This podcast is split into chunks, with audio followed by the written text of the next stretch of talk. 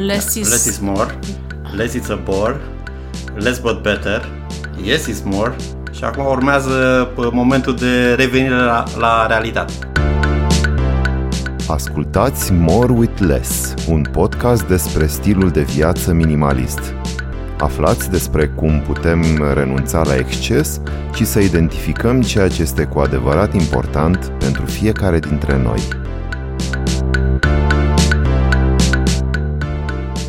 Bună, sunt Claudia Chirilescu și astăzi vă invit la un nou episod al podcastului More with Less, în care vom vorbi despre minimalism în spațiu public din perspectiva arhitecturii sau, mai bine zis, a construcțiilor în general care ne înconjoară. Nu fac acest demers singură, pentru că nu am expertiză și nici background pentru a susține un astfel de subiect și de aceea l-am alături de mine pe un foarte vechi prieten. Este vorba de arhitectul Robert Marin. Robert, bine ai venit la More with Less! Salut! Bine te-am găsit! Robert, recunosc că a fost pentru mine surprinzător interesul lui pentru a trage împreună un episod pe tema minimalismului și ne-am gândit că am completa aria de subiecte pe care o abordăm aici din perspectiva aglomerării pe care obiectele o aduc în viața noastră. Am vorbit despre minimalism în felul în care mâncăm, în felul în care ne aglomerăm viața cu activități.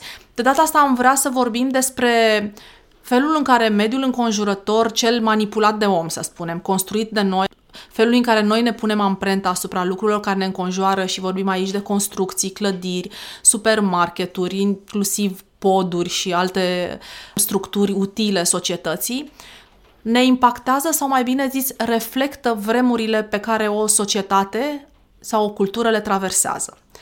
Și cred că Robert, din discuțiile pe care le-am avut cu el, este mai mult decât calificat în a dezbate împreună acest subiect. Pentru cei care nu-l cunosc, Robert este un arhitect cu experiență mare în peisajul românesc în special. Este celebrul arhitect care a făcut clubul Embryo, pentru cine își mai aduce aminte, unul dintre cele mai frumoase locuri publice care au existat în România. Am fost mândră să petrec cât mai mult timp acolo și uh, un proiect care a făcut coperta revistei Frame la vremea respectivă. Din păcate, locul nu mai este, mă rog, s-a metamorfozat apoi în uh, magazinul Cochet, concept store-ul Cochet, foarte frumos. Robert uh, are multe proiecte rezidențiale făcute, îl mai las și pe el să mai puncteze. Acum, de asemenea, mai lucrează la un concept store, uh, redesign-ul concept store-ului Entrance, pe care de-abia aștept să-l termine și să îl vizitez. Dar astăzi vom discuta despre minimalism. Și uh, îți dau cuvântul, Robert. Mulțumesc. Ai punctat foarte bine că există un interes din partea mea foarte mare legat de ideea de minimalism. De fapt, uh, ce mă interesează de când mă ocup cu genul ăsta de lucruri uh, este obiectul în sine și uh, obiectul, spațiul construit. Multe dintre propterele astea pe care omul contemporan le folosește pentru a-și uh, îmbunătăți viața sau a se transforma pe sine sau a se exprima, a regăsi și așa mai departe, și felul în care, de fapt, obiectele au legătură cu felul în care trăim și în ce măsură ele ne reprezintă, ne afectează, le afectăm noi pe ele și așa mai departe. Ideea este că minimalismul în sine, pentru mine, este un fel de concluzie firească a unui exercițiu intelectual de secole, cumva, al raționalizării și al gândiri pozitive din ultima perioadă pe care am traversat-o, și ideea asta de a, de a fi mai considerativ cu lucrurile pe care le faci mi se pare foarte importantă pentru felul în care trăim. O să încerc să, pentru că cu siguranță o să ajungem la tot felul de cuvinte complicate, și vreau să fac o mică distinție la început. O să facem apel la niște termeni foarte generali, cum este, de exemplu, modernitate, care modernitate reprezintă o perioadă istorică care corespunde oarecum cu iluminismul sau care pentru unii a început în secolul șaptesprezece, pentru alții chiar mai devreme, și care a reprezentat efortul ăsta general uman, mai ales în cultura europeană, de punerea accent a interesului pe rațiune, pe determinism, pe felul în care lucrurile pe care le facem au efect în lumea reală. O să mai vorbim despre modernism, care modernismul este, din perspectiva lucrurilor, lucrurilor pe care le vom discuta aici, un curent arhitectural și de design, care a căpătat mai multă vigoare și formă construită în perioada interbelică și apoi mai mult după al doilea război mondial.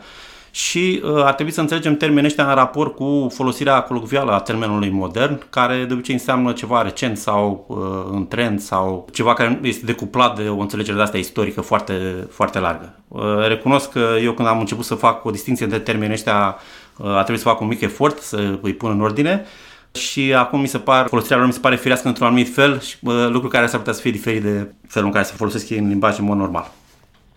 Mulțumesc foarte mult, cred că este foarte util. Cel puțin mie mi-a, mi-a adus un, o extra claritate asupra lor și vreau să te întreb, am avut o discuție în timp ce făceam probele de sunet cu Mihai, vorbeam despre more with less ca și concept, da, versus less with more. Am făcut distinția asta la început pentru că sloganul principal al modernismului a fost less is more. Less is more, mai puțin este mai mult, este unul dintre expresiile care au marcat practic cultura globală și au fost un fel de vârf al revoluției industriale și de adunarea efectelor pe care obiectele ar trebui să le aibă asupra oamenilor și felul în care ne raportăm noi la obiecte.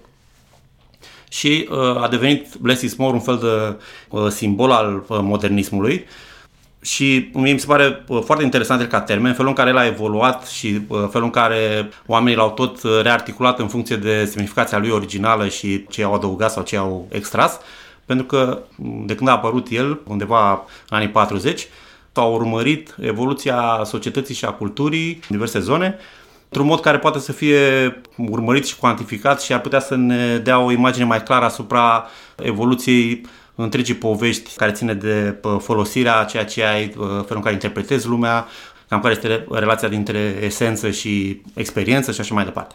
Deci tu crezi că, că în perioada modernismului, da, oamenii erau mai mult preocupați de esență decât sunt sau decât au fost în alte epoci? Modernismul a venit ca o gândire destul de avangardistă și destul de pretențioasă în cercurile intelectuale. Modernismul ăsta construit a fost o expresie a uh, filozofiei raționaliste, cercul de la Viena, uh, filozofia analitică, tot felul de schimbări de-astea uh, majore care au apărut în peisajul ăsta al gândirii intelectualilor, ci au fost extrem, extrem de importante după Primul Război Mondial. Primul Război Mondial a fost un eșec al idealismului și al unui tip de valori europene care păreau de neschimbat. A fost un revers asupra ideii de continuă progres și continuă creștere.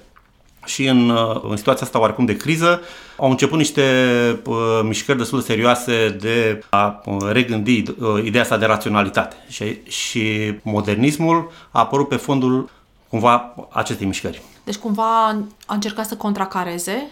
A încercat să găsească o soluție alternativă la vechea orânduire care era destul de ierarhică, care era destul de bazată pe filiație, pe moștenire, pe tradiție, pe un, un tip de valori de-astea încă romantice, unele dintre ele, pe glorificarea unor acțiuni ce păreau interesante când erau descrise și care se dovedeau de fapt foarte sângeroase și foarte costisitoare, da, foarte costisitoare. Da, exact. Începuse deja să apară semnele unui tip de alienări, să zicem așa, ale societății industriale, în care deja se cam separaseră în clase, în grupurile sociale și era o stare foarte conflictuală între cei mulți care nu aveau, cei puțini care aveau din ce în ce mai mult și așa mai departe.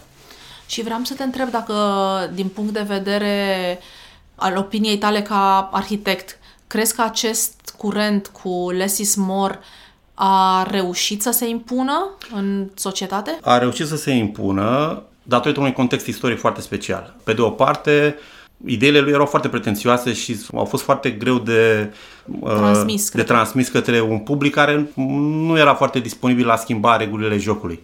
Însă au fost câteva exerciții în perioada interbelică extraordinare și atunci de fapt au început să apară sâmburii modernismului construit.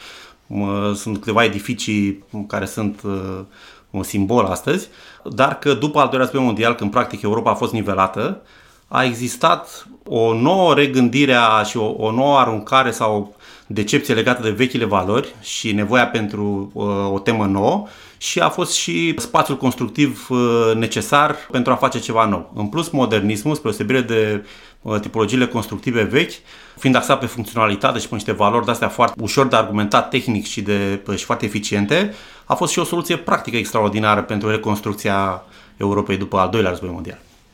Am înțeles. Și atunci afinitatea ta pentru more less versus less is more, care este motivația sau sorginta ei? Este less is more, este foarte frumoasă, adică îmi place foarte mult. Astăzi o înțelegem puțin diferit decât a fost, decât felul în care a fost ea emisă original. Modernismul din perioada aceea era unul foarte militant și foarte aspru într-un fel, în felul în care țintea un scop istoric, avea de partea, de partea modernismului, erau mișcările astea de stânga, integratoare pentru întreaga populație, eforturi colective de mari dimensiuni și niște teme generale la care vrei, nu vrei, trebuia să faci față și să participi. More with less este, nu e doar o inversiune de termeni, ci este, de fapt, o regândire totală a, a, a problemei, pentru că nu mai există scopul ăla predeterminat colectiv care ar trebui să stea în spatele mișcării, ci, de fapt, o sintagmă pentru o abordare mult mai democratică a problemei, în care fiecare își gestionează situația astfel încât să obțină ce își dorește cu ce, cu ce are la îndemână. Modernismul inițial era foarte revoluționar. Și era o temă comună, deci era, cum spui tu, era o temă socială comună, într-un fel dictată de grupurile care stabilau agenda publică, politică și militară și, practic, eram toți într-un angrenaj care trebuia mai mult sau mai puțin să ne supunem, pentru că era o misiune, să spunem, la nivel național sau da. a, unei, a societății. More with less și eu tot la fel îl văd, îl văd ca pe un soi de demers individualizat de a identifica în viața ta ce este cu adevărat important.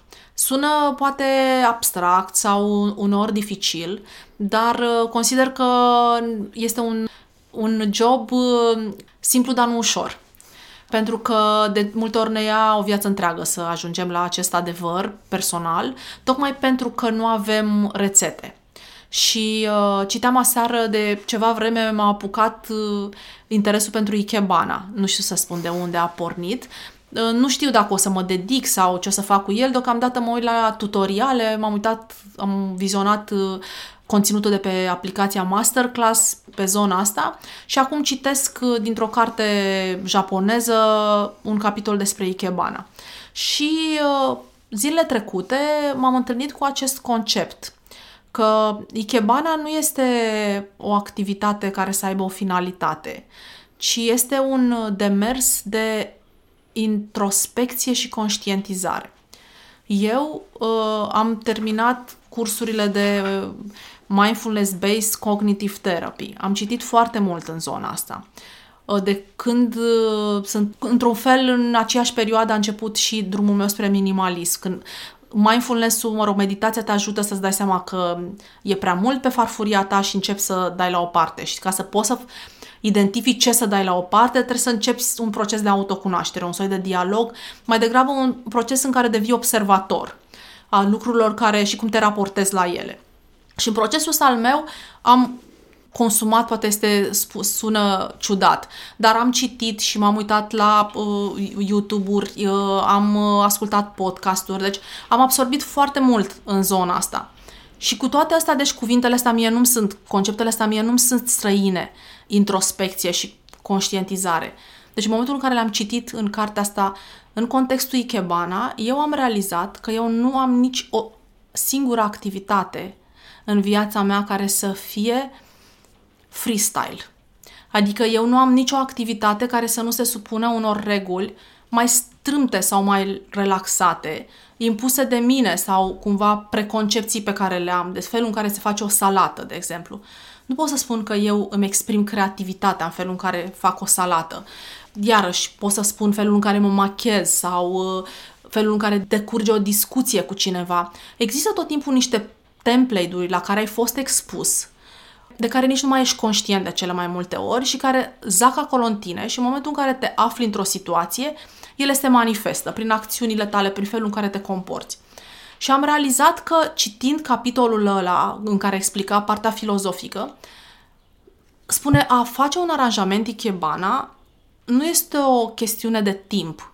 Îți iei tot timpul din lume, cât timp vrei tu să dedici. Nu are niciun fel de reguli. Te exprimi și, de fapt, el trebuie să-ți exprime starea pe care o ai tu în momentul ăla. Deci, practic, este o materializare a unui univers emoțional pe care tu l-ai în momentul în care faci un buchet. Și am realizat că eu nu știu să fac asta. Și nu e vorba că nu știu. Pentru că nu trebuie să știi cu capul. Trebuie să știi cumva cu instinctul sau emoțional trebuie să faci. Dar eu nu am genul ăsta de activități. Și a fost așa o realizare a unei persoane de patruzeci și opt de ani, că atât am, realizez cât de templatizat trăiesc eu într-un fel și uh, apropo de more with less și de ceea ce este propriu fiecăruia dintre noi, că toți suntem diferiți, îmi dau seama că fără să recunosc, pentru că nici măcar nu sunt conștientă, foarte multe lucruri pe care le fac și alegeri pe care le fac și decizii pe care le iau sunt influențate cultural, social, economic, relațional, că țin cont de niște lucruri, de felul în care am văzut că au făcut alții, felul în care am citit, o experiență pe care am avut-o, o relație cu un om care contează pentru mine sau care nu contează și care îmi influențează, mă apropie sau mă depărtează de o acțiune. Și uh, m-am gândit că aș vrea să fac asta, adică aș vrea să fac acest exercițiu de exprimare creativă. Nu știu pe ce, în ce playground o să mă duc, adică dacă o să încerc să mă exprim prin dans, este iarăși un teritoriu pe care eu încerc să-l explorez și este foarte greu, sau, nu știu, Ikebana poate fi, o, de ce nu, un ter- teritoriu de joacă, dar ideea de a, de a avea la dispoziție niște frunze și de a încerca fără să te gândești să faci ceva cu ele, fără să ai niciun scop. Pur și simplu să exprimi, să cauți în tine ce e în momentul ăla și să pui în buchetul ăla. Pentru mine este ce, ceva complet nou și uh, îmi dau seama cât timp mi-a trebuit ca să ajung la punctul ăsta, pentru că în momentul în care am început să sondez zona asta, sunt foarte de acord cu toate teoriile teoriile teoretice, să spunem, conceptele teoretice și cât de departe sunt eu, Claudia, de a le pune în practică, dar încerc ușor, ușor, în momentul în care măcar realizez că eu nu am niciun teritoriu de genul ăsta în care să fiu freestyle și în care să-mi las partea creativă să se exprime, e un prim pas. Pentru că de aici înseamnă că dacă îmi propun să fac asta, adică îmi doresc ceva ce poate îmi lipsește sau simt că aș vrea să mă joc în zona aia, pot să-mi iau un timp, pot să-mi dau un timp, pot să zic, uite, haide, fă asta, dar câți dintre noi nu suntem pe pilot automat, preformatați într-un fel de societate, de mediul în care am crescut. Nu e un lucru rău, pentru că trăim într-o societate și lucrurile trebuie să fie funcționale, dar cât de puțin, de fapt, răsare individul din noi și noi avem, cred, cu toții această misiune sfântă, o zic, fără să fie un termen religios, sfântă în sensul de prețios, fragil, unic, irepetabil, de a ne, de a co-crea într-un fel, de a co-crea cu universul în sensul în care avem la dispoziție niște resurse, pământul, apa, aerul, florile, materiale de construcții, da? Oamenii și cât de rar o facem de fapt. Și de aia, pentru mine More with Less este în primul rând un uh, proiect personal, un demers personal pe care într-un fel îl uh, documentez, să spunem, și uh, cu ajutorul unor invitați ca tine mă ajută și pe mine să mă apropii un pic mai mult, să mai pun o pietricică, într-un fel, la aflarea adevărului, alea, adevărul despre mine, în cazul meu. Da.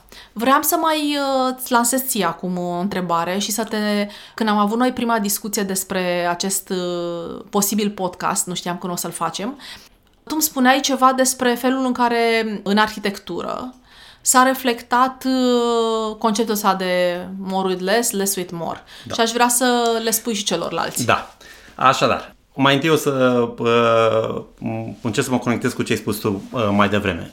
Efortul ăsta introspectiv este un element personal, extrem de personal, care în uh, teoria veche modernistă nu a lăsat foarte mult loc. Dacă vrei, modernismul ăla inițial, less is more, a fost un efort de reformatare a societății. Dar a fost tot în baza unui plan de ansamblu, unor uh, idei generale, fundamentate și argumentate către un bine comun, dar de la un punct încolo a devenit un fel de bine cu dasila. Două lucruri aș, aș mai vrea să mai spun despre less is more original. Unul ține de faptul că această expresie este atribuită lui Mies van der Rohe și dacă urmărești arhitectura lui, o să vezi că este extrem de rectangulară, extrem de epurată, surprinde perfect ambițiile astea de esențializare ale uh, modernismului, de a fi foarte riguros, de a fi orientat către funcționalitate. O altă expresie din acea perioadă este forma urmează funcțiunea, care era extrem de sănătoasă, extrem de binevenită istoric, dar care ataca global o problemă, nu avea timp de nuanțe și nu avea spațiu pentru individ. Dacă îmi permiți da. să te completez aici, am citit Arhitectura fericirii a lui Alain de Botton și el dedică și el un capitol lui Mies van der Rohe și mi-amintesc că spunea că în momentul în care clasa muncitoare a fost mutată în construcțiile lui, oamenii s-au simțit stingheri pentru că erau foarte rece spațiul în care urmau să locuiască, cu toate că el respecta toate principiile funcționalității și erau epurate de tot ceea ce însemna exces, vizual, inutilitate. Municipalitatea a crezut foarte mult în demersul ăsta, oamenii s-au mutat în spațiile respective chiar dacă au strâmbat din nas, revizitând spațiile în care locuiau oamenii după trei-cinci ani, s-a constatat că oamenii și le-au particularizat. Se pierduse într-un fel spiritul ăla de uniformitate pe care el și l-a dorit, acea rigoare cumva la care eu ader și o să vreau să discutăm despre asta, acea ordine vizuală în care un lucru se repetă și el nu are foarte multe variațiuni, care îți calmează într-un fel mintea, pentru că nu-i dă elemente în plus la care să, pe care să le proceseze. Da. Și uh, Mies van der Rohe a dorit să construiască cartiere în care oamenii să trăiască și lucrurile să fie identice și calme și uh, epurate și uh, uniforme. Numai că se pare că oamenii și-au lăsat amprenta, au închis balcoanele, au vopsit uh, balustradele exterioare, au pus niște lampadare, astfel încât într-un final a ieșit un soi de compromis așa între visul lui original, uh, utopic într-un fel, și realitatea concret. Estetică a locuitorilor, scuze pentru întrerupere. Da, așa este. Uh, trebuie înțeles că uh, două lucruri. O dată că Mies van der Rohe și alți uh, moderniști de ăștia ale Corbusier și alții din perioada respectivă încercau să uh, facă spațiile astea extrem de curate ca pe un fel de loc pentru imaginație. Adică tu trebuia uh, indivizii care urmau să se să ocupe aceste locuri seriale aveau niște uh, calități funcționale de genul spațiu liber, foarte puțină determinare spațială existentă, era sistemele astea structurale cu stâlpi și cu multă deschidere transparentă. Înainte, celelalte case aveau șapte mii de cămăruțe, intrânduri, ieșinduri, dormitorul avea un budoar, budoarul avea o altă ușă cu unde mai, se mai ascundea nu știu ce și așa mai departe. Toate lucrurile astea uh, au fost uh, considerate oarecum decadente și, de, și uh, aparținând unei clase care ar trebui expulzat. Iar spațiul al, al libertății pe care au încercat ei să-l ofere, cei care l-au ocupat nu aveau un fel de bagaj ăsta cultural care să le permită să trăiască mai mult în mintea lor și mai puțin în, în realitate și atunci, practic, în mod involuntar, oamenii ocupând un spațiu au început să-l transforme pe măsura lor. Și un al doilea lucru care ar fi interesant de înțeles cam cum au evoluat lucrurile astea, înainte de, de, de Leslie Moore, undeva la începutul secolului douăzeci, o mie nouă sute opt, ce că i-a venit lui ideea, dar până în o mie nouă sute treisprezece a apărut textul, Adolf Loos a scris un, un eseu care se numea Ornament și crimă și care era o, un atac critic la adresa Art Nouveau-ului și la adresa eforturilor imorale pe care le fac clasele superioare în a-și decora lucrurile pe fondul cumva sărăciei celorlalți și a unei distribuții inegale în, în, în societate. Pentru că oamenii normali care au început să ocupe spațiile astea nu au putut să facă tranziția asta de la, de la vechea viață la schimbările pe care le propunea modernismul, s-au generat niște reacții destul de serioase, ceea ce au condus în cele din urmă la postmodernism, la felul în care arhitecții, începând cu chiar cu sfârșitul anilor șaizeci, de exemplu, este o carte a lui Robert Venturi, din, cred că din șaizeci și șase, Complexitate și contradicție în arhitectură, în care a lansat o expresie, less is a bore, așa, mai puțin este plictiseală, care e pus într-un context în care atacă, de fapt, tot fundamentul ideii less is more. Și îți povestesc dacă vrei mai multe despre... Da, chiar aș vrea să-mi povestesc, pentru că sună că cu mai puțin este plictisitor. Eu uh, m-am întâlnit sau mă expun și la idei care contravin sau care combat minimalismul. Și unele dintre criticile care se aduc acestui tip de raportare la viață, aș zice eu, un soi de lifestyle, să spunem, sunt că devine plictisitor. În momentul în care tu ți curăți casa de toate elementele decorative care sunt, nu-i așa, încărcături emoționale, ai venit cu nu știu ce suvenir dintr-o vacanță și care, pe care le porți alături de tine an de-a rândul, ei spun că te privezi de niște bucurii. Și este într-adevăr un debate din partea unei categorii de oameni care nu îmbrățișează valorile astea și... Uh, Eu recunosc că nu le susțin. Casa mea nu este nici pe departe ca un apartament al unui japonez minimalist autentic. E, mă rog, tu o vezi cum arată, e destul de plină de culoare. Cred că lucrurile pe care le avem, multe dintre ele sunt conștient alese și asumate ca prezență în interiorul casei noastre. În permanență le punem în discuție și mai le judecăm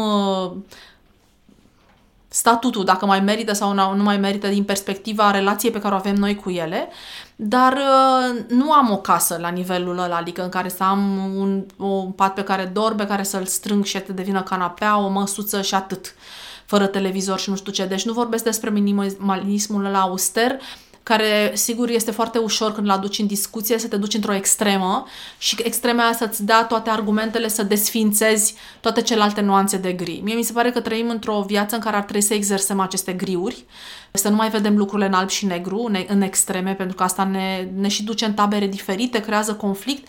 Cred că cu toții suntem într-un degree mai spre stânga sau mai spre dreapta, adică să avem perioade în viața noastră, dar aș vrea să dezbați tu din perspectiva criticilor pe care Les is More le-a avut.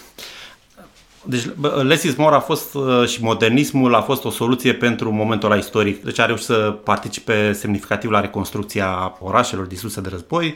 A venit cu niște politici sociale care a reușit să-i re, readucă pe oameni în noi forme de agregare a locuirii, în, în, uh, au fost noi viziuni legate de urbanism, de uh, felul în care ar trebui ordonate lucrurile astea între ele și uh, din foarte multe puncte de vedere a fost un succes extraordinar. Însă la destul de scurt timp, odată ce s-a mai așezat liniștea, au început să apară un alt tip de alienare, faptul că nu mai exista influența asta personală aparentă, deci totul era uh, global, o, o clădire... O mașină de locuit, cum era cea de la Marsilia, era la fel și la Barcelona, era la fel și la București, era la fel și în Mogadishu, să spunem. Divorțul ăsta dintre realitățile locale, dintre tradiții și ideea de om nou care era cu totul transformat, i-a afectat pe oameni mai mult decât și-au dorit. Și atunci a apărut o întreagă filozofie postmodernă care e mult mai avansată decât a reușit arhitectura să prindă din urmă. Mediul construit are o inerție extraordinară, adică în afară de schimbarea asta absolut radicală a modernismului, nu a mai fost transformarea atât de, de majore. Restul a fost în pași mult mai mici uh, ulterior. Uh, iar Venturi, cel pe care îl citam mai, de, mai devreme cu Leslie Sabor, el uh, vedea o, o vindecare de plictiseală prin recuperarea istoriei, deseori, de fapt, era cam reinventarea istoriei, dar aducerea de tot felul de elemente istorice într-un context, prin culoare, prin uh, gustul popular. Pentru el era foarte important ce crede lumea, ce, ce le place oamenilor. Vrei cu roșu? Facem cu roșu. Mai este o rețetă de bine pe care au dat-o niște gânditori și care ea se distribuie cartezian în societate și toată lumea trebuie să intre într-o nișă pregătită în sensul ăsta. A încercat să revitalizeze ideea de ironie în arhitectură și în, și în design, lucru care, într-adevăr, urma să contrabalanceze solemnitatea de care ajunsese să caracterizeze actul construit. Oamenii erau foarte, ce să fie, foarte conștienți de ceea ce fac, lucrurile deveneau foarte serioase și, la un moment dat, chiar plictisitoare. Postmodernismul ăsta arhitectural a fost inițial un, un, un joc mai mult formal, da? Mai mult de culoare, de modalități atipice de a, de a rezolva anumite soluții de locuire. Au apărut idei de, de genul genius loci, care ținea de spiritul locului și de incorporarea lui în, în noile construcții pe care le faci, tot felul de racorduri de-astea la realitatea locală. Au fost și uh, idei care au fost mult mai avansate în filozofie, de exemplu de constructivism, da, Jacques Derrida. În uh, arhitectura de constructivistă uh, a fost un exercițiu pur formal, în afară de faptul că a fost mai scump și mai strâm și mai greu de înțeles pe unde se deschide ușa și pe unde se închide geamul, s-a transformat rapid într-un fel de joc al elitelor care încearcă să se joace cu forma mai degrabă decât să investigheze, nu știu, ierarhiile profunde ale felului în care se construiesc lucrurile sau felul în care oamenii trăiesc într-un spațiu și așa mai departe. Culmea, sunt exerciții constructive contemporane care sunt mult mai deconstructiviste pentru că sunt iau mult mai în serios problema asta a alcătuirii spațiului astăzi decât erau în anii optzeci, de exemplu, când deconstructivismul a avut așa un fel de vârf de expresie mondială. Și vreau să te întreb, tu ai spuneai mai devreme de exprimarea asta filozofică, că de fapt noi avem niște căutări filozofice. Căutările astea filozofice le simți așa că ele traversează la un moment dat niște generații, adică sunt generații care își pun problema, nu știu, sensului vieții, să spunem, da. Și găsesc într-un fel colectiv un răspuns care caracterizează o, o epocă și se reflectă în felul în care, nu știu, se construiește, că acum vorbim despre... Da. Există un spirit filozofic al epocilor, al, al fiecarei decade, el nu este foarte uniform, este segmentat așa pe diverse comunități, este la rândul lui segmentat între diversele paliere sociale. Există niște teoretici, ar trebui să fie niște intelectuali care să bată mintea cu genul ăsta de lucruri. De cealaltă parte ar fi niște oameni mai puțin interesați de problematica conceptuală, dacă are într-un fel sau altul rezonează sau nu la temele astea care vin cumva de sus în jos, dar există, cred eu, niște un spirit filozofic al, al, al epocii, măcar pe comunități, dacă nu chiar pe Pe, pe comunități, felul, felul în care o înțelegem noi astăzi, adică, adică disparat, conectați doar prin internet sau prin conectați la nivel de idee. În trecut ele erau și fizic comasate și da, sunt, uite, de exemplu, problemele de care discutai mai devreme cu introspecția. Imaginează-ți că, uite, un parcurs filozofic care mie mi se pare foarte interesant este cel al problemei identității, să spunem, mai ales în gândirea franceză dintr-o anumită perioadă. Până anii cincizeci era foarte la modă existențialismul, da, cu Sartre și cu controlul ăsta asupra sinelui. Exista ideea că tu ai o identitate certă, e a ta și ai mult mai multă libertate decât crezi și trebuie să-ți alegi tu felul în care trăiești și să... să ești autorul propriilor decizii. Era o, o idee foarte importantă și care încerca să-i scuture pe oameni din problematica istorică a războiului și a felului în care au ajuns să facă atrocități fără să-și dea seama acum, într-un fel. După aia, până anii șaizeci șaptezeci, a apărut structuralismul. Ăștia spuneau că da, există un lucru esențial individului, dar de fapt nu e sub controlul lui, ci el, este, el apare din niște structuri exterioare. Nu prea s-au pus ei de acord care sunt structurile astea, ăștia care erau mai specializați în economie spuneau că structurile economice ne influențează principal, psihologic zona asta a subconștientului, antropologic chestiuni de relație între oameni, iar pe urmă a, a sosit poststructuralismul, care poststructuralismul într-un fel este ceea ce numim astăzi filozofie postmodernă și el acceptă că există o, entit- există o identitate a omului, doar că ea este un, un amalgam de factori, de vectori, de impresii, de reacții, de algoritm de funcționare, că nu este un singur element central identității tale. Trebuie să încerci să te găsești, chiar dacă lucrul ăsta este, din punct de vedere filozofic, mai dificil decât le părea celor de dinainte, pentru că s-ar putea să nu, să nu găsești forma aia care, nu că s-ar putea, sigur, nu o să găsești o formă anume care să te reprezinte și că, de fapt, este un act destul de larg și de cercetare, practic, continuă. Uh, Sam Harris, uh, filozof și om de neuroștiință, are o teză, cred, ar fi bine să o numesc, că se numește Free Will. Este o pledoarie, este o pledoarie pe... împotriva li... liberului arbitru, de fapt. Liberului da. arbitru, da. Și spune că, de fapt, noi suntem precondiționați, în primul rând, genetic, că nu ne-am ales genele, apoi suntem precondiționați de locul în care ne naștem și de faptul că primii ani în care noi nu suntem autonomi din punct de vedere an, al funcționării noastre are un impact foarte mare asupra noastră emoțional, psihologic și că ulterior sunt o grămadă de factori care ne influențează și care iarăși nu sunt în controlul nostru. Evenimentele pe care le traversăm în viață țin de acțiunile pe care le fac alții și care se repercutează și asupra noastră. Uite, decizii legislative, faptul că un om trece pe lângă tine și, nu știu, te stropește și bă, astăzi că plouă în București. Deci că, de fapt, tu ai foarte puțin control asupra acțiunilor tale și uh, pledoaria lui este pentru o relaxare pe care ar trebui să o avem noi asupra noastră sau noi față de noi, să nu mai punem atât de multă presiune și să ne iertăm un pic mai ușor, pentru că nu suntem, de fapt, responsabili pentru foarte multe lucruri. Neuroștiința spune că deciziile pe care le luăm vis-a-vis de o reacție pe care o avem sunt mai rapide decât gândurile care o însoțesc. și practic asta îți dovedește că, iarăși, creierul, de fapt, nu face decât să justifice o acțiune. Noi decidem, nu știu, instinctiv, emoțional, cum vrei să spui, încă nu este mecanismul deciziilor noastre, nu este încă exact elucidat, și că rațional noi nu facem decât să ne argumentăm de ce am făcut acest lucru. Pledoaria lui sigur vine și pentru a susține oamenii care sunt acuzați de niște fapte din astea grave din punct de vedere social uh, și uh, sunt niște exemple medicale, nu sunt foarte multe, din păcate, studii făcute, pentru că sigur nu există interes și în public să punem în discuție o crimă, de exemplu, atâta vreme cât considerăm ca societate că omul ăla a făcut ceva greșit.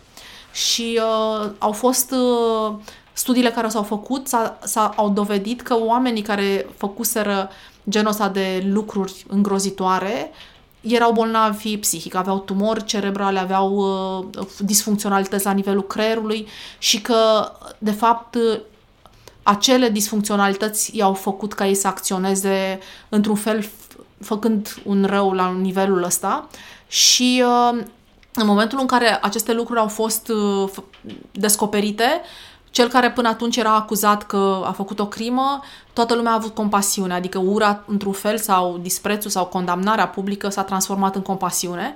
Și asta arată, de fapt, că noi avem nevoie de o justificare. În momentul în care afli că un om a lovit pe cineva și a, i-a cauzat moartea, dar a făcut asta pentru că avea o tumoră cerebrală, suntem uh, empatici cu el și ne gândim, Doamne, ce nefericire să faci asta și să nu fie sub controlul tău. Și este foarte posibil ca foarte mulți oameni care ajung să fie, într-un fel, la extremele societății, din punct de vedere al infracționalității, să fie, de fapt, oameni care să aibă un liber arbitru, să nu aibă, de fapt, liberul arbitru, că pledoaria lui este că, de fapt, noi nu avem liber arbitru și că, de fapt, ei sunt condiționați de niște posibile maladii sau de niște experiențe pe care le-au trăit și împotriva cărora nu au avut niciun fel de control, niciun fel de apărare. Faptul că s-au născut într-o familie care i-a abuzat, faptul că au fost văzut ceva care i-a traumatizat, că au fost martorii unei experiențe traumatizante, nu este o alegere conștientă și din cauza asta, într-un fel, mulți dintre ei ar trebui să fie absolviți de o vină pe care noi le punem în cârcă. Mie mi se pare un subiect foarte interesant și... Uh, chiar dacă, sigur, nu este rolul nostru să ne dăm cu părerea, eu tot cred că ideile în care cred, misiunea mea este, într-un fel, să le dau mai departe. Pentru că poate cineva aude la mine pentru prima dată, cum și eu aud la alții pentru prima dată despre anumite lucruri despre care nu știam, și în felul ăsta poate să creează un efect de ecou și în felul ăsta aducem în discuție niște lucruri pe care le credem inuabile. Nu le mai, nu le mai revizităm, nu, mai ne, nu ne mai punem problema dacă le sunt corect abordate sau nu de către societatea. Și cred că o societate care se, se dorește evolutivă și progresistă trebuie să reviziteze genul ăsta de convingeri publice în permanență, mai ales că acum avem tehnologie la dispoziție, avem o grămadă de instrumente cu care putem să măsurăm, avem bani cu care putem să facem multe studii pe care înainte comunitatea oamenilor de știință nu, poate nu și le permiteau, și să vedem în ce măsură uh, acest free will există, pentru că da, uh, și e foarte frumos, am ascultat un interviu cu o persoană, o actriță, nici nu contează, actriță modelină foarte frumoasă. Acum a ajuns pe la șaptezeci de ani.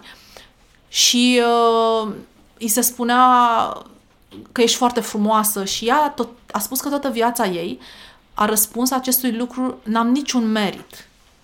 Și este ceva ce noi, mai ales fetele care ne dorim să fim frumoase, luptăm și ne... avem grijă să îmbunătățim un aspect fizic care contează atât de mult în societate, dar ea a avut modestia și înțelepciunea să realizeze faptul că frumusețea nu îi se datorează și că este absolut o combinație random genetică a cărei beneficiar este ea și de pe urma căreia a putut să-și facă o carieră în actorie și în modeling, să aibă probabil o viață mai ușoară decât a multora dintre noi și adică să obțină cu mai multă ușurință, să zicem, niște privilegii și să trăiască într-un confort sporit, dar ea, ea tot ce a putut să facă, a zis, am putut să întrețin cât a ținut de mine, adică să dorm un număr suficient de ore, să-mi îngrijesc pielea, să nu stau foarte mult la soare și să beau apă. Dar în afară de asta, eu n-am făcut nimic pentru asta. Prin urmare, în momentul în care îmi faceți un compliment, nu este ceva pentru care eu am muncit. Nu este ca și cum eu mi-am luat o diplomă într-un domeniu pentru care m-am sacrificat, mi-am, mi-am alocat timp ca să îmbunătățesc cunoștințele și să ating un anumit standard. Nu este ca munca unui violonist care se spune că e, nu știu, nouăzeci la sută transpirație și zece la sută inspirație. Adică, sigur, ai nevoie și un talent ca să atingi excelența, dar noi nu vorbim de excelență, vorbim de ce mai multe ori de un soi de zonă gri, adică o să o numim mediocritate, dar o, o numim mediocritate nu peiorativ, ci cumva cu un soi de umilință și compasiune, pentru că cu toții poate ne aflăm într-un zonă de expertiză pe un ceva, tu să spunem pe arhitectură, dar poate la omletă ești mediocru, știi? Adică oricum nu putem să fim, să excelăm la tot ce facem noi în viață. Și atunci, cred că dacă începem să ne devenim prieteni cu acest cuvânt mediocru și să-l descărnăm de sensul negativ, mie mi se pare că e un bonus pentru noi ca oameni, că trăim un pic mai împăcați, că it's fine să fii mediocru, știi? We are doing our best, știi? Așa, și revenind, vreau să te mai... Te-am întrerupt în primul rând, dar dacă îți continui ideea, aș mai vrea să mai dezvolți și ce-a mai fost după less it's a bore. Bun. Mai întâi o să, iar, o să încerc să mă cațăr puțin pe ce ai da, spus mai devreme, pentru rog. Că sunt niște subiecte foarte interesante și fiecare treizeci de secunde de acolo cred că merită o dezbatere de o oră. Oh, mulțumesc! Da. De ce?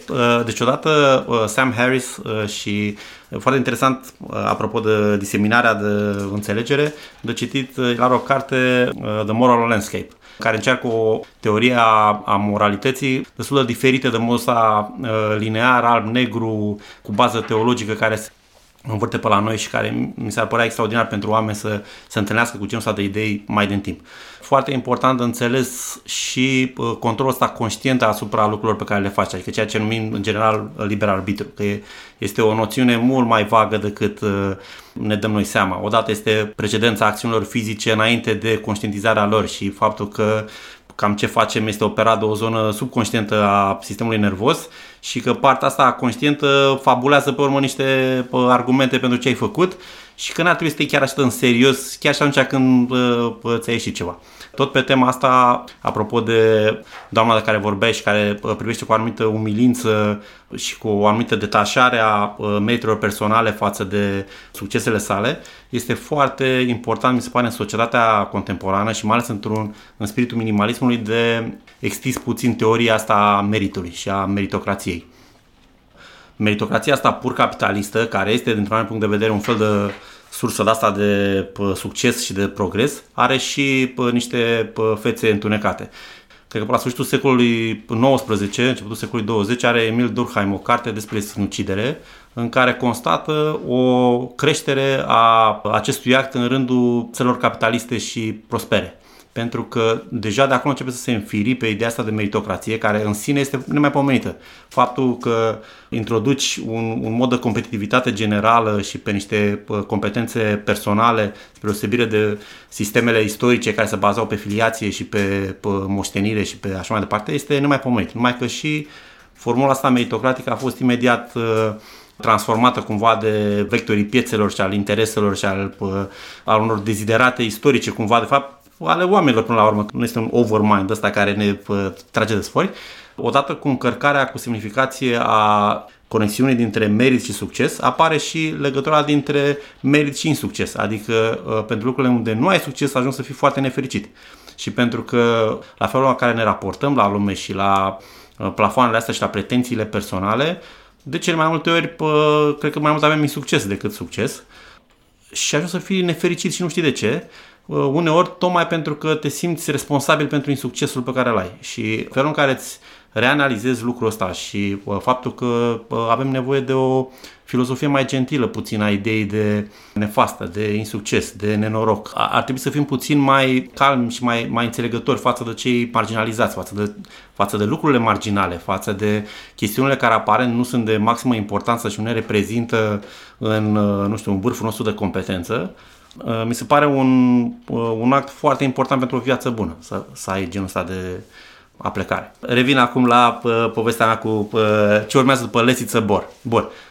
postmodernismul ăsta arhitectural s-a transformat la un moment dat într-un act formal în mare parte și a fost și el rejectat pentru superficialitate și pentru faptul că, în afară de a fi complicat în execuție, până la urmă nu modifica într-un mod substanțial felul în care ocupai spațiul.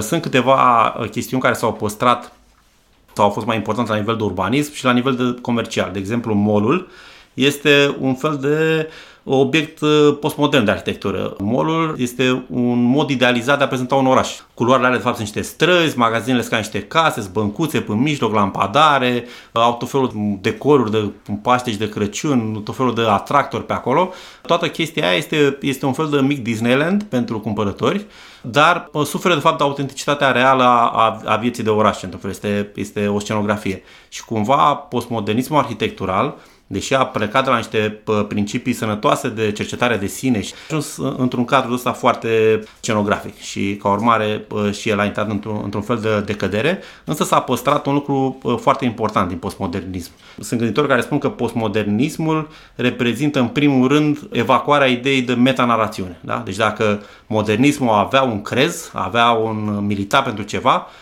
postmodernismul renunță la o singură idee bună pentru toată lumea. Și introduce ideea asta, soluțiile sunt mai made to measure, așa, sunt mai croite, sunt, vor fi diferite, ar trebui să îmbrățișăm diferența dintre oameni, ar trebui să fim mult mai toleranți cu, exact cu, cu genul ăsta de, de lucruri. O să mai fac încă o paranteză legată de ce spuneai înainte, apropo de, de compasiune și empatie, pentru că asta este tot o valoare cumva postmodernității în gândire, o diferențiere foarte clară între, între empatie ca act fizic și generat involuntar și pe care oamenii îl extind destul de violent și destul de insistent și destul de aprig în legătură cu cei care sunt foarte apropiați, pentru că se face un transfer de ăsta rapid, și ideea de compasiune, care de fapt este, este o formă rațională a empatiei, iar nu are limite, se poate, se poate să spese de toți copiii din Africa, nu doar de ăla pe care îl vezi în fața ta, și care presupune, până la urmă, un act rațional, de, care e luat cumva din modernism, dar este tempănat cu niște idei postmoderne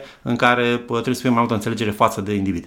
Te completez și eu aici, că în școala de mindfulness am discutat și noi despre diferențele între empatie și compasiune. Empatia este, exact cum ai spus și tu, un transfer emoțional în care mă pun în papucii tăi.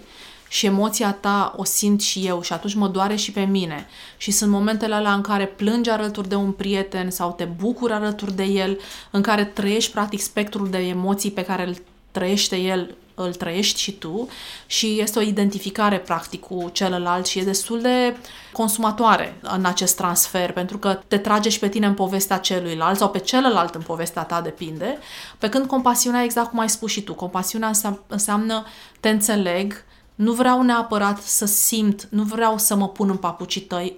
Este o acțiune într-un fel în care încerci să pui un filtru între ceea ce ești tu, starea pe care o ai tu în momentul ăla, dar fără a-l respinge și a-i nega celuilalt experiența prin care trece. Și mie mi se pare cel mai elocvent exemplu felul în care oamenii ăștia care meditează multe ore pe zi și care reușesc să fie centrați pe ei, indiferent ce experiență de viață trăiesc, că și lor li se întâmplă foarte multe lucruri nasoale și bu- multe lucruri. Dalai Lama, sigur, care meditează de la trei din timpul nopții până la cinci dimineața sau până la opt dimineața, deci nu știu, meditează cel puțin cinci ore în fiecare zi de foarte mulți zeci de ani și acest lucru produce neuroplasticitate, adică raportarea lui la experiența prezentului este diferită pentru că el nu mai Nu mai este răpit din prezent, cum mi se întâmplă mie, că eu simt când meditez că gândurile fac hijacking cu mine. Mă iau din prezent și mă duc într-o poveste pe care o construiește mintea mea și pe care apoi o simt emoțional în corp.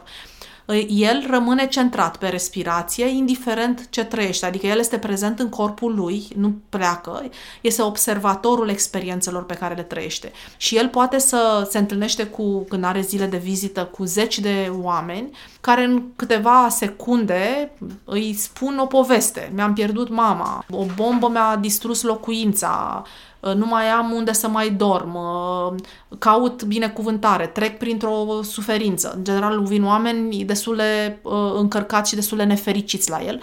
Și el reușește, în momentul în care se dă mâna cu fiecare dintre ei, să se vadă pe chipul lui, într-un fel, faptul că stabilește o conexiune cu omul ăla, dar în momentul în care își mută privirea de la un om la altul, el se reconectează cu bucuria, iar ceea ce este caracteristic și lui și lui Desmond Tutu, Dumnezeu să-l odihnească, este această bucurie, joy. Este joy of life. Este ceea ce ei predică, într-un fel. Compasiune, dragoste și joy of life. Să iubești viața cu tot ceea ce îți oferă ea. Că-s nefericiri, că-s bucurii, că e un răsărit de soare, că e un cântec de păsărele. Să, pur și simplu, să iubești experiența de a fi viu și se vede că între oamenii cu care el interacționează și a cărei scurtă poveste îi este spusă, reușești să vezi în privirea lor, dacă sunt filmați, veselia care nu dispare. Cu toate că ei află lucruri de astea. Mi-a murit mama, mi-a, nu mai am bani, sunt bolnav, nu știu ce. Adică informația pe care o primesc este o informație grea.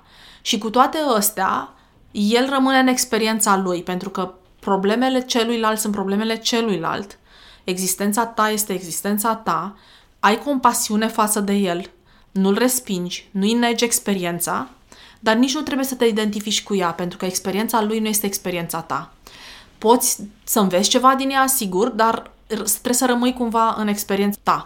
Și oamenii ăștia care meditează mult pot să facă asta și se vede asta și cu uh, computer tomograf, cei care sunt uh, supuși sau pe R M N se mai vede, când iarăși li se dau niște vești negative, ei fiind sub scanare cerebrală și nu li se activează zonele acelea care ni se activează nouă. Adică ei rămân în zona aia de calm și de centrare pe ei, în care lucrurile vin și pleacă, vin și pleacă, vin și pleacă. Și este, este, este frumos asta, ce să spun, fericiți cei care reușesc să își aducă genul ăsta de calm în viață. Tu, revenind la această individualizare să a nu știu, a a relației cu spațiul construit și a relației relație cu obiectul, așa, ea a avut un marcare în succes pentru că s-a dovedit a fi foarte intuitivă, dar destul de golită de o semnificație mai mare. Și se pare că mozaicul ăsta de păreri personale nu prea se pot alinia foarte ușor unele cu celelalte, în contrast cu modernismul care a fost înainte de mișcarea asta postmodernă, care din acest motiv a și intrat într-un, într-un declin major, fiind și un fel de hijack de ăsta corporatist asupra problemelor. Și uh, s-a mai întâmplat un lucru interesant după anii optzeci, a reapărut pe scenă ideea asta a universalității și a globalismului, da? În optzeci și nouă s-a cam consumat cu regimurile comuniste, faimosul eseu al lui Fukuyama, The End of History. A început epoca asta a globalizării, a lanțului ăstuia de interacțiune și coexistență economică la scară globală și deja problemele au început să fie mai globale. Și atunci problematica asta personală cumva a postmodernismului, la care s-a, s-au cuplat dezideratele modernismului, care erau spre un bine de ăsta foarte clar, au generat uh, ceea ce unii numesc neomodernism. Și în sensul ăsta e interesantă o carte apărută până în nouăzeci și cinci, care este de fapt uh, monografia lui Dieter Rams, care e un designer de ăsta uh, destul de faimos și care uh, a readus pe piață un anumit tip de epurare de asta obiectului care se vede astăzi până la produsele Apple și uh, așa mai departe. Iar cartea asta, care nu e o, o carte de esee filozofice sau ceva de genul ăsta, uh, are un titlu care citează pe Less is More și uh, se numește Less but Better. Și cumva anii nouăzeci a fost marcat, în anii nouăzeci, de acest efort de a reconcentra și de a epura lumea, dar într-un mod în care există mai multă compasiune, mai puțină fervă de asta, verbă revoluționară, mai puține idei preconcepute și mai multă elasticitate și posibilitate de reajustare a lor în funcție de consumator, în funcție de felul în care oamenii interacționează cu obiectele astea. Și uh, lucrul ăsta a avut un debut spectaculos. Din fericire, ca orice chestiunea asta de, de succes generează niște, niște mișcări de, de scară mai mare. Acum, mișcările nu sunt cauza designului, ci designul este o cauză acestor mișcări și anume primele eforturi astea de cooperare care au scos din sărăcie sute de milioane de oameni în Asia, în Africa, au fost reintegrați în circuitul ăsta global o grămadă de, de oameni, printre care îndrăznesc să spun și românii, așa că într-un alt podcast la un moment dat aminteai de viața austeră din anii optzeci, Și pă, dacă te uiți astăzi la cum arată din punct de vedere material viața românilor, pă, sunt o grămadă de elemente care s-au îmbunătățit din punct de vedere cantitativ, cel puțin, în mod evident. Bun. Toată prosperitatea asta a creat un soi de optimism care în cele din urmă s-a dovedit exagerat, dar care a, a mutat din nou pe less is better în altceva. Și uh, acest altceva a, a venit și pe fondul unui anumit tip de progres ăsta tehnologic. Au început revoluția asta informației să fie din ce în ce mai, mai vizibilă, metodele de producție să fie computerizate, să ai mult mai multă libertate uh, în felul în care faci lucruri, toate sistemele astea de punere în operă computerizată au creat forme noi, obiecte noi, interese noi și așa mai departe. Asta a generat undeva până anii două mii nouă, de exemplu, este surprins destul de interesant uh, problema, de o carte a lui Bjarke Ingels, de la Big, care se numea Yes is More și care era un fel de manifest ăsta al optimismului și punea, domnule, toate lucrurile astea, toate problemele reale ale lumii, problemele ecologice, problemele de interacțiune rasială, problemele de înțelegere cu toți unii cu alții, ar trebui să beneficieze de o infuzie de optimism și să încercăm lucruri și să facem lucruri și așa mai departe. În business există, a apărut în perioada aia preția lui Zuckerberg, move fast and break things. Au apărut mai dezgolte de moralitate idei de genul fake it until you make it și așa mai departe, care mai târziu au fost revizitate într-un mod tranșant, dar în perioada aia, de exemplu, era mai știu ce previsă asta de arhitectură, care a trimis la foarte mulți arhitecți, le-a dat posibilitatea să facă o, o mică prezentare, câteva fraze a epocii în care trăiesc în, în, în perioada aceea. Și mi-au aminte de Rem Koolhaas, care face un tablou de ăsta foarte optimist, optimist al Europei, care să, să termină cu expresia și Irlanda este bogată. Adică era pentru europenii din vest o chestie surprinzătoare.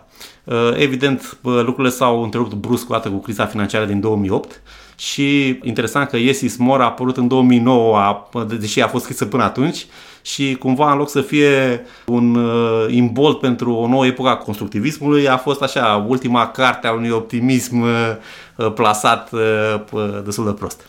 Sunt uh, comentarii legate de creșterea interesului public sau, să spunem, un discursul public a, pentru minimalism, că într-adevăr este un soi de curent, de lifestyle, de opțiune de a trăi, care este împinsă. Adică este vizibilă, nu cred că este generată doar de oameni și există comentarii cum că el de fapt ar fi o reflectare a intereselor economice ale statelor pentru a-i consola pe oameni în fața unei realități economice mai vitrege. Și că de, în momentul în care tu traversezi o perioadă când veniturile tale nu-ți mai permit să mai trăiești în bunăstare, atunci o filozofie de viață, precum cea minimalistă, în care ți se spune, ai dragă, că poți să fii fericit și cu mai puțin, de ce ai nevoie de lucrul ăla, este un soi de consolare. Eu nu îmbrățișez asta, cu toate că el, da, el a căpătat putere, el în, în Japonia, de fapt, a existat din, din totdeauna. Acolo, într-un fel, își are sorgintea, pentru că ei au fost filozofic, dar și uh, geografic. Au fost nevoiți tot timpul să nu aibă lucruri multe. Se și mutau foarte des. Dacă citești romane, vezi că pe parcursul unei vieții japonezii nu prea mureau în locurile în care s-au născut. Ei pe parcursul vieții își lăsau rudele de, în spate și aveau două, trei rezidențe care erau în complet alte parte, datorită distanțelor mari și nu prea mai se întorceau să-și mai vadă vreodată frații și surorile. Deci, practic, viața îi purta și ei aveau tot timpul o bocceluță cu ei. Câte puteai să-ți iei pe vremea aia, că nu prea puteai să călătorești. Și cu tremurele care făcea ca lucrurile materiale în care investeai să nu dăinuie.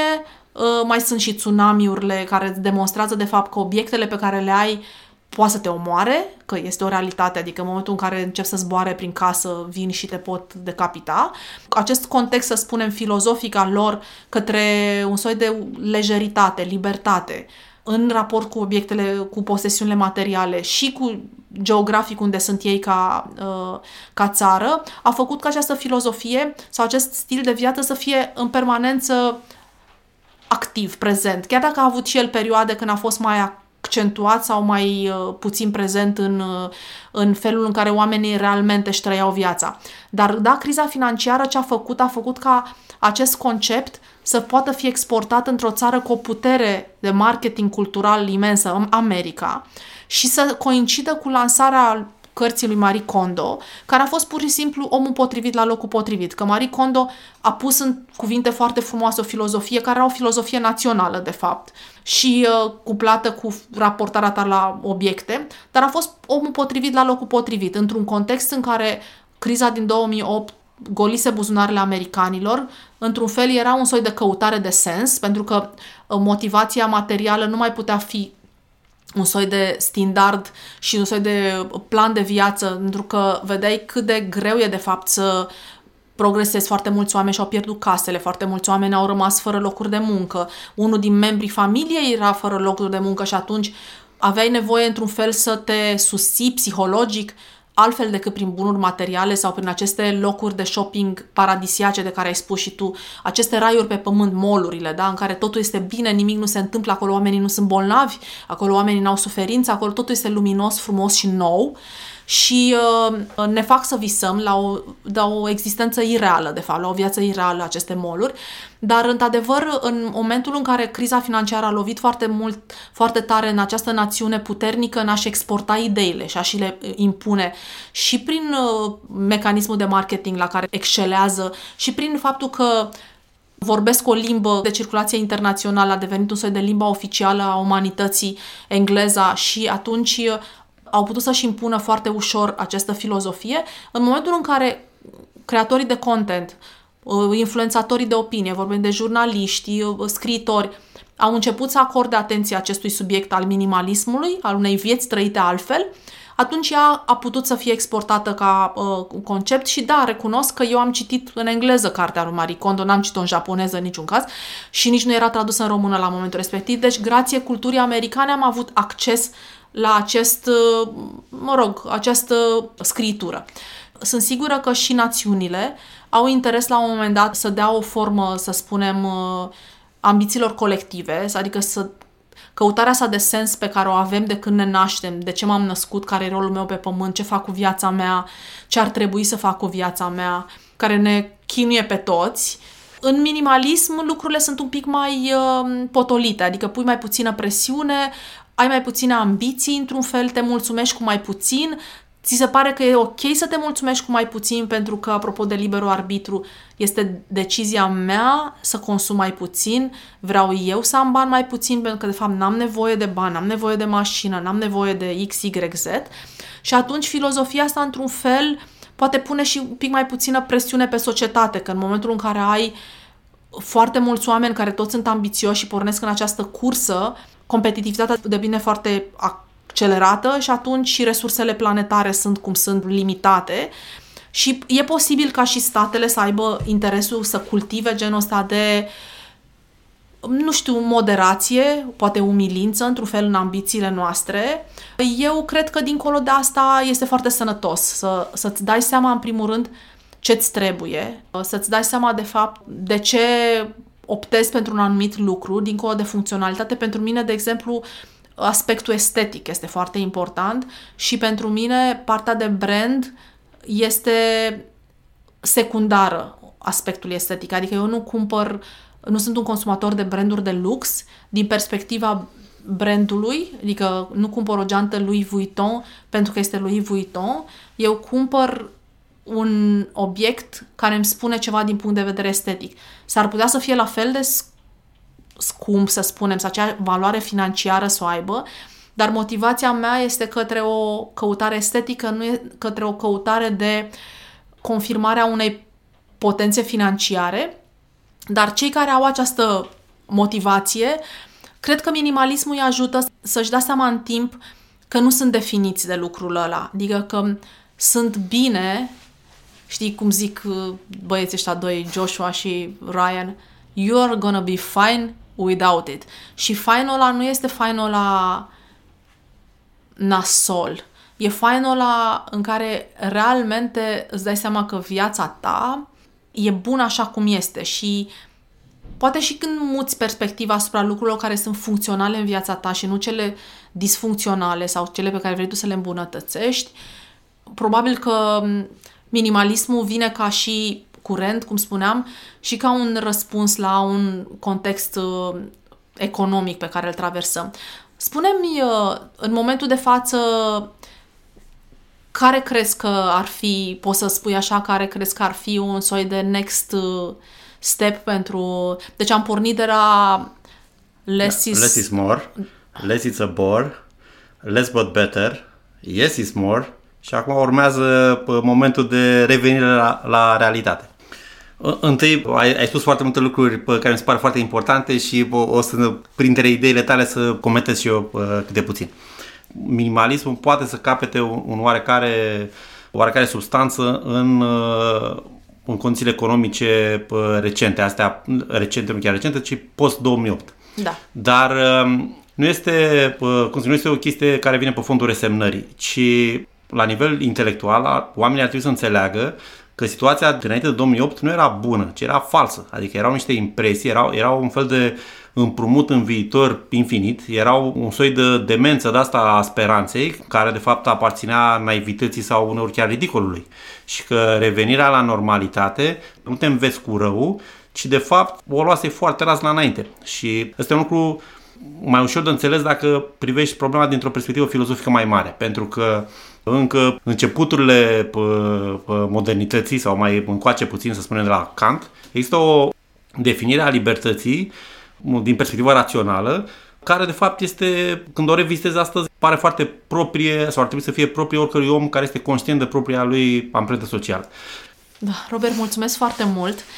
Eu îți propun să mai continuăm această discuție. O să ne mai auzim probabil peste câteva luni, pentru au mai rămas niște subiecte pe au care aș fi vrut să mai da. le dezbat, respectiv în ce măsură omogenitatea arhitecturală are un impact asupra noastră, tot acest noise și această aglomerare din spațiu public ne afectează și într-un fel poate ne încurajează la consum sau ne dau, ne dau tonul, știi.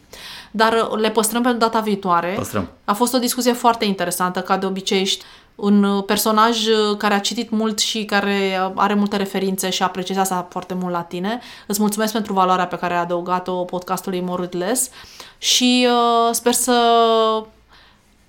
avem o perioadă următoare bună, astfel încât să avem timp cât mai repede să ne, să ne reîntâlnim. Mulțumesc! Pentru mine a fost foarte interesant. Eu mulțumesc și keep up the good work.